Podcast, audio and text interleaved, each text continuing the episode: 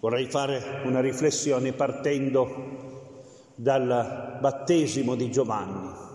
Voi sapete che il battesimo di Giovanni era soprattutto un segno di conversione, cioè la gente facendosi immergere nelle acque del Giordano, per esempio, ecco come se morire e rinascere, quindi una, un cambiamento di vita, una conversione. Ecco, allora vorrei capire che cosa significa questa parola conversione, che spesso usiamo, no? Dobbiamo convertirci. E per capirla vorrei utilizzare i termini eh, dell'ebraico, del greco e del, del latino. Sappiamo che certi concetti noi li prendiamo proprio dall'ebraico, no? Perché eh, giustamente la, la, la, Bibbia è stata scritta in ebraico, eh, però poi sono stati anche tradotti in greco, perché i Vangeli sono scritti in greco e anche perché l'Antico Testamento è stato tradotto in greco e a sua volta in latino. E in questo caso mi sembra che ognuno dei tre termini dice qualcosa della conversione. Il termine ebraico è teshuvah, il termine greco è metanoia e il termine latino conversio.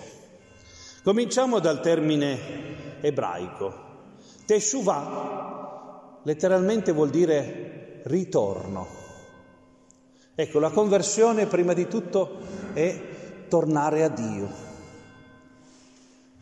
Noi perché magari a volte ci smarriamo facendo delle cose sbagliate, ecco, oppure eh, non facendo le cose che, che Dio ci chiede perché ci allontaniamo da Lui, perché perdiamo il rapporto con Lui. Eh? La prima cosa che facciamo allora è tornare a Dio, tornare a Gesù, ritrovare un rapporto con Gesù. E questa, eh, eh, in fondo, quando ci andiamo a confessare, cosa facciamo? Prima di tutto diciamo, Dio per me tu sei importante. Eh? È, un, è un dire che ho bisogno di te. Ma la stessa cosa in famiglia, eh? quando diciamo scusa, mi dispiace. Cosa diciamo? Che te per me sei importante e quindi eh, ti, ti, ho bisogno di avere un bel rapporto con, bello con te. Ecco, eh, non è tanto importante quel che diciamo, ma che lo, diciamo, che lo dico a te, che eh, non l'ho dato per scontato. Eh? Poi il secondo termine greco, metanoia, eh, eh, potrebbe essere un cambiamento di mentalità, nus, eh, un cambiamento di mente, la mente che cambia. Ecco, la conversione è assumere una nuova mentalità. Tante volte facciamo il male perché pensiamo che sia la cosa giusta. È più facile vendicarsi, è più facile invidiare, è più facile eh, usare l'altro. Ma chi me lo fa fare di perdonare? Ma chi me lo fa fare? Ecco, pensiamo che il male ci dia la felicità. Noi abbiamo sempre l'illusione. Noi non scegliamo mai il male, noi scegliamo un bene. Scelgo il piacere, scelgo la tranquillità, scelgo la giustizia, ma sempre a scapito di qualcuno o a scapito di me stesso. Eh? Quindi, eh, allora capire che quel bene che avevo scelto non era reale, che quella felicità, oh mi vendicherò, sarò felice, e dopo non sei felice. Capite? Capire che è una, è una, è una illusione e quindi questo è importante, non basta tornare al Signore prima di tutto, tornare al rapporto con Gesù, ma poi lasciare che Lui ci cambi la mentalità. Tante volte eh, sono arrabbiato, sono triste, sono... ma a volte non è il Signore che ti ha mandato a quella croce, sei tu che te la sei fatta da solo, perché ti sei posto degli obiettivi che il Signore non ti aveva chiesto. Ti sei fatto delle illusioni, volevi il, il, il marito ideale, invece c'è il marito che c'hai, no? E devi amarlo così com'è. Che, che bello questo, no? eh, capite? Oh, volevi una vita, ah, se fosse stato, sembra se, se fosse, se fosse, queste sono le tentazioni. Ma fai la pace con la tua vita così com'è. È piena di doni, è piena di regali. Rischi di perderti i regali belli della vita. Ecco, capite? È un cambiamento di mentalità. E terzo, conversio. E lì mi viene in mente quella manovra che qualche volta l'istruttore della scuola guida ti faceva fare nelle vie laterali, no? Inversione a U, vero? Che bisogna farla il meno possibile. Ecco, vi stanno guardando di qua e di là. Ecco. Qualche volta bisogna fare proprio un cambiamento, cioè eh, la conversione è cambiare concretamente dei gesti, eh?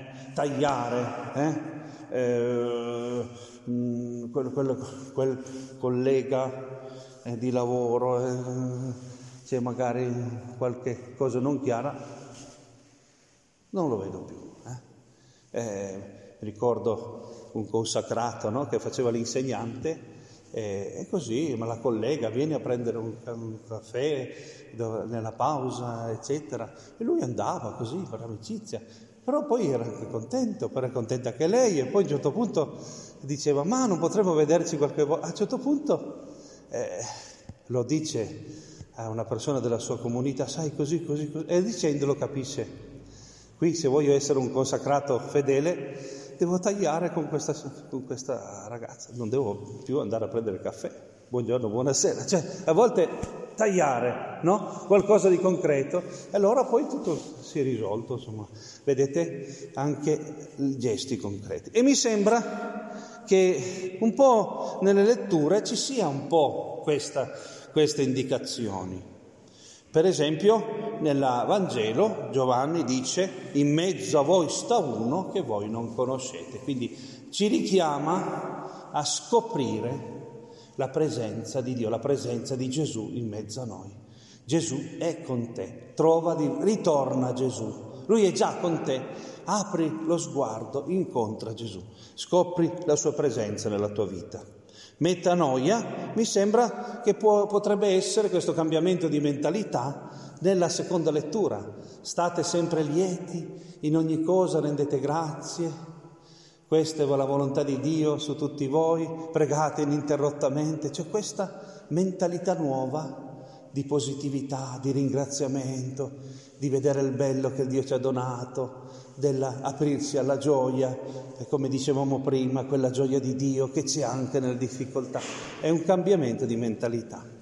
E poi la conversio mi sembra che c'è nella prima lettura, vedete lo Spirito del Signore su di me e cosa dice? Eh, andare a liberare gli oppressi, a, a, a, fasciare le piaghe dei cuori spezzati, alla libertà ai prigionieri, cioè dei gesti concreti, delle situazioni concrete di, di oppressione o interiore o esteriore e vado a dare una mano, a, dar, a farmi vicino, a fare qualcosa.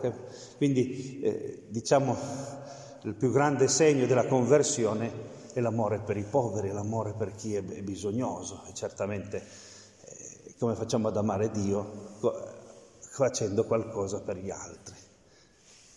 Ancora una cosa, qualcuno mi diceva che la Madonna era un po' una sognatrice, perché nel suo inno dice ha ricolmato di beni gli affamati, ha rimandato i ricchi a mani vuote, eh, ha, rovesciato i potenti dai troni, ha innalzato gli umili. E dice, ma dov'è che accade questo?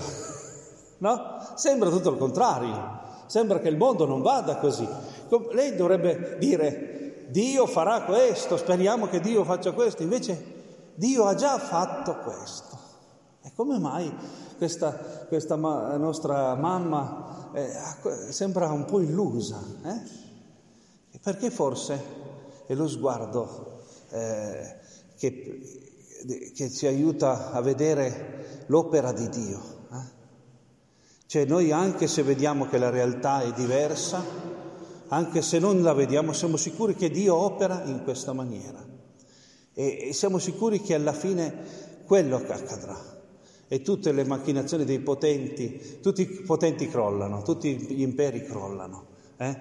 E per, diceva eh, sempre Isaia nella seconda parte, per me le nazioni sono come erba, sono come gocce da un secchio, non fanno niente, no? E, e quel profeta prevedeva che sarebbe crollato l'impero babilonese, che sembrava incrollabile. E forse mi è venuta anche un'altra risposta. Forse la Madonna ha fiducia in noi. Cioè, è come quando tu dici, eh, eh, Giovanni, per favore, puoi fare questo. E lui talmente conosco bene Giovanni che anche se non l'ha fatto, per me l'ha già fatto. Cioè, per, io scrivo fatto. Capito? Quindi in qualche modo è la fiducia in noi, sa già eh, che, che, anche noi opereremo in questa maniera, che lo faremo. Eh, perché? Perché si fida di noi, Dio si fida di noi. Eh, per Lui, ecco, eh, sicuramente posso contare. Eh? E quindi la nostra piccola parte per fare questi gesti concreti verso i poveri, sì, Signore è sicuro che ci sarà.